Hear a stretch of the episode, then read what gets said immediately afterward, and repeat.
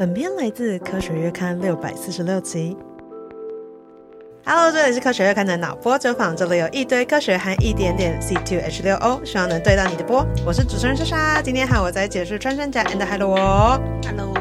好，今天也是非常动物的一集，没有穿山甲，也没有海螺。今天要讲的是 水獭，水獭跟海獭，非常非常可爱的生物们。啊，为什么要讲到这个呢？是因为我们这次有一篇文章就特别在讲水獭跟海獭。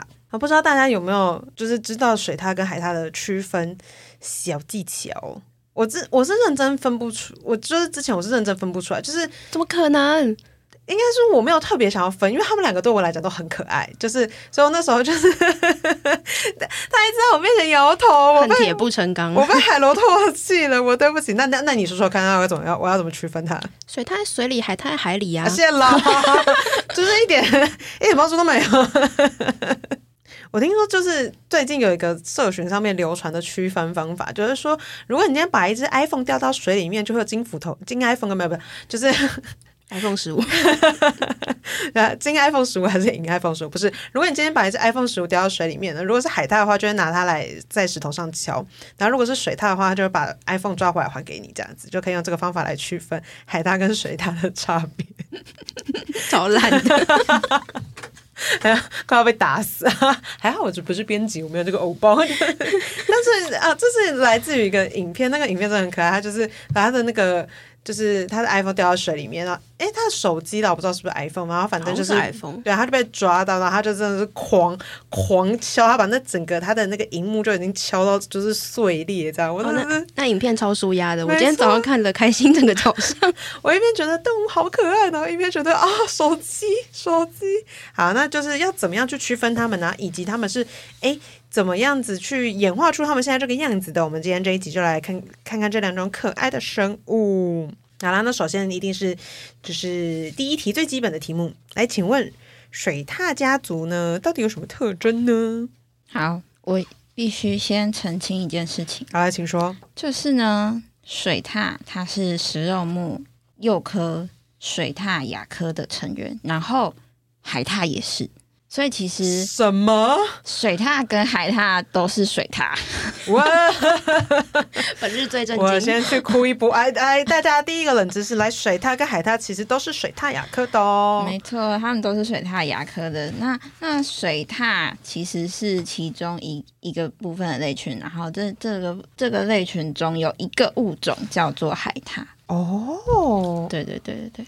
我觉得这很像我们之前那个写作航班的时候讲到，就是那个鲸跟豚，他们其实都是那个鲸下目，他们其实也都是一起的，这样。只是我们在讲的时候很容易把它分开，这样。对，就跟海豚跟鲸鱼的关系是一样的，是一样的哦。那现那现在的水獭，刚刚说水獭跟海獭其实都属于水獭，那就是感觉它们是不是蛮多种的？没错，现在呃也不算多，它们现身在水獭亚科里面的物种有十三种，那这十三种就是广布在世界各地的，everywhere。跟那个杜比环绕音响，All around you。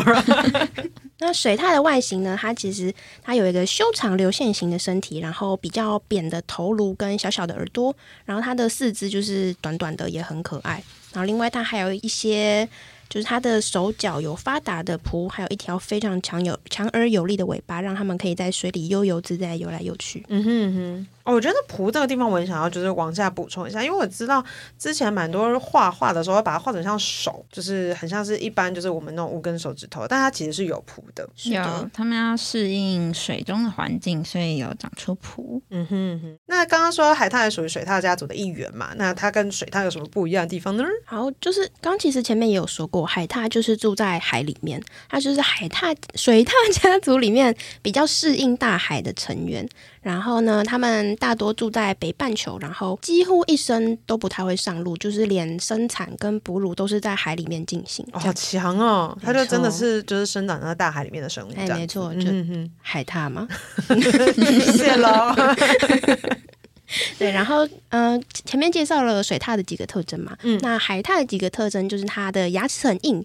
然后它的肺活量很高，然后还有浓浓的毛发，才可以在水中生活，然后不会被冻死、冻死、冻死。嗯哼，然后会透过敲击石头，就是那个 iPhone 来，海獭是会敲 iPhone 的那个，会敲 iPhone 的那个。来吃蚌壳，对。哦，了解。那那我想蛮好奇，那刚刚说那个敲石头那个，那水獭是真的不会拿去敲吗？目前的话还没有发现水獭会像海獭一样，就是敲贝壳这样子。嗯，对对对。所以你看到有东有在敲贝壳躺在水里的那个，就是海獭。海獭，OK。好的，好的。我们今天学到这个非常重要的小知识，小知识。除了 小知识二，太好了吗？我就是定期帮大家就是做一个那个知识总结这样子。嗯，嗯，那其实我们会。就是邀请到这篇文章，主要是因为去年有一期的当期《当代生物学》这个期刊，它刊登了一篇文章，在讲所有水獭物种的亲缘关系跟分家的时间。哦，所以就是他去去分，就是去知道说，哎，他们到底是哎，你跟我比较近啊，还是比较远啊？就整个家族的状态，对，整个家族怎么演化出来，家族成员的关系，全部都在这篇 paper 里面 OK 研究结果。那也是很强哎。好，那时候我们接下来就是来到那个水獭 and 海獭的家族树时间了。啊首先我要先问，就是非常非常浅白的一个问题，请问。是如何演化出这么多水獭的呢？刚刚说有十，目前有十三种嘛，对不对？对，我们可以就是大家如果有机会看到这篇 paper 的话，就会在讲演化的时候，我们就会提到一个叫演化树。演化树就是可以看出哪一个物种先演化出来。来，大家闭上眼睛哈，演化树这个东西啊，你如果在开车，请不要闭上眼睛。那 anyway，反正它就是一个很像，就是我们在看那个呃，很像那个树，感觉很像树枝，就是中前面是一个嘛，然后接下来就。会差出越来越多。你在做心理测验的时候会长成那个样子，那种感觉就可能 A B C D E F G 那种感觉，对不对？没错。然后这个新的演化树呢，就可以看到我们最先演化出来的是巨塔。巨塔，你就可以想象它是非常巨大的海 獭哦，了解。啊，水獭，对，它是非常巨大的水獭。对，那巨獭先离家出走之后呢，剩下的就可以分成新世界那边的一个类群，还有旧世界的一个类群。嗯哼，那两个类群其实有一些不一样，特别是在新世界的类群物种其实比较少，然后旧世界的类群有比较多的物种。那旧世界跟新世界怎么区分呢、啊？旧世界其实就是欧亚大陆，嗯哼，你可以直接看作欧亚大陆，然后新世界就是美洲、南美洲那一块。哦，地理大发现后来发现那个地方是吗？没错、哦，原来如此。小知识三，小知识三，现在现了。今天到底有多少小知识？有很多小知识爆红的一集。所以他们演化出这么多的物种，主要就是因为生殖上的隔离，还有地理地理位置上产生的异域种化。所谓生殖上的隔离，就是。呃，我我想一下，就开始复习那个国中的部分，就等于是我如果就算跟他交配，我也生不出下一代，这算是生殖隔离，对不对？没错。你刚刚说到另外一个神秘的异域种化，异域种化是什么意思？异域种化简单来说就是原本同一个物种，它们随着时间慢慢分成不同的族群，然后这两个不同的族群生活在生活地点越来越远，然后远到他们完全没有交流，然后过了很长一段时间，这两个族群就会变成不同的物种。哦，最主要就是因为他们很久没有见面了，住在不一样的地方，就会变成不一样的物种。嗯哼哼，那是一定要住得很远才会变得不一样吗？还是就是其实我住隔壁家，我也可能就是变得不熟这样子？诶，其实这也不一定哦。像是就有研究就有发现说，有一些他们其实两种水獭，它们住的环境非常相近。就像是小爪水獭跟江獭，他们是住在差不多栖地的地方，可是因为栖地利用的不同，就让他们两个变成不同的物种。江獭利用的是比较大体积的水体，主食是鱼类；但是小爪水獭呢，它利用的水体是比较体积比较小的那种水体，然后主食是螃蟹。所以他们除了生活地方的不同之外呢，吃的食物也都不太一样。就像是你跟你的。比如说堂兄妹好了，嗯，对，但你不知道他是你堂兄妹哦。然后你们吃饭都是吃不同的，嗯、像是你都吃小吃摊，就像我们这些穷苦人家都吃小吃摊。然后我堂兄妹他就是发达高级餐厅，高级餐厅。那你们就是永远都不会遇到啊，就是他上贵族学校，我们上平凡人上的学校。哦，天哪，这是人生的差距吗？不会太悲伤了吧？哦，所以小爪水他跟就是江他他们就比较像是这种，就是虽然他们就是是本来是亲戚，然后可是因为他们的就是生存环就是生存环境虽然一样，但他们的选择差的很多。对，对还还有一种就是虽然我们住在一起，嗯、但其实我们过去已经分开很久了。嗯哼，就像是我们已经分手了十几年，嗯哼，今天我们在在一起，嗯，住在很近的地方，可能变成邻居，但我们也不会重新交往。哇塞，好像很能够想象，突然变两性话题。就算在我隔壁，我也是跟老死不相往来了。对，这是这是一个不太精确、不太正确，但是大家可以比较好理解的一个比喻。嗯、了解。那我自己蛮好奇的，因为刚刚其实讲到我们现在现身有十三种水獭嘛，然后刚刚有很多其实是我们可能平常都听过的，然后 and 就是说，其实水獭生可以生存的地方其实很多。那为什么网上有的时候也是会讲到说，哎，我们其实需要特别去保育水獭？他们现在是有遇到什么样生存的危机吗？虽然现在水獭家族分布在世界各地，但其实世界各地的水獭都受到环境开发的影响，就是还有人为的污染，人为在。淡水水体的各种排放的污染都会影响到他们的生存，所以说就是我家门前有小河，然后我就把所有东西都倒进去那个。你好快。所以其实台湾本岛原本是有水塔的，但现在你全台湾你只能飞去金门才看得到水塔。哦，台湾本岛本来是有的，对对，但现在已经通通都没有了。啊，对，所以世界各地的水獭都遭遇到这样的威胁，所以现在，所以其实现在还很需要国际对水獭家族的关注，他们需要更多的评估来判断他们到底是不是需要更多的保护、更全面的管理。哦，就是等于是我们可能现在就是过去没有特别想说，哎，我们要特别保护它，那我们现在其实需要更多的了解，我们才知道说我们要怎么样去保护它，然后 and 保护的程度要做到哪样这样子。对。这也是那个我们刚刚提到那一篇去年的研究，他有提出的重点。因为我其实有在想到，就刚刚在说，我们其实对于水它要不要保育这件事情，其实还没有一个很明确的，就是结论。它等于是还是在一个。进行式的感觉，我就想到，其实有的时候会在那个社群网的网络上会看到一些就是很可爱的水獭的影片，就是养在家里的那一种。因为像好像在日本，对，它是可以作为宠物饲养的，然后有些国家是不能饲养的。就其实同样是就是针对同一个物种，其实不同的国家它的那个规定其实也都差异的蛮大的。其实是不一样的物种啊。现在可以饲养的水獭就只有小爪水獭，对，小爪水獭，嗯，而且只有在日本。是可以养，是嗯，哎，国外我不确定，但就是日本，像台湾我知道好像不行。台湾如果你要看到水獭的话，只能去动物园，啊、还有金门，maybe 有可能会 遇到你。你说去金门，然后旁边蹲点像怪野生怪阿姨，希望某天可以在路上遇到他那种感觉，或是你会看到也是尸体这样。不要这样。那你们这次在编辑的时候？哎，这篇这篇文章是谁写的啊？哦，是一个科普作家，也是目前在学校当老师的曾文轩老师。那这个是你们邀稿，还是就是曾文轩老师自己自己投稿写？我们是看到曾文轩老师分享了这篇文章，他有简短的先就是分享这篇文章的重点，然后我们觉得很有趣。然后这主题很，虽然大家可能会觉得是因为水獭很可爱，然后来看这篇的文章，但是其实。他们也会知道水獭目前遭受到的困难，嗯、还有他们现在的演化到底是怎么演化出这么多的物种。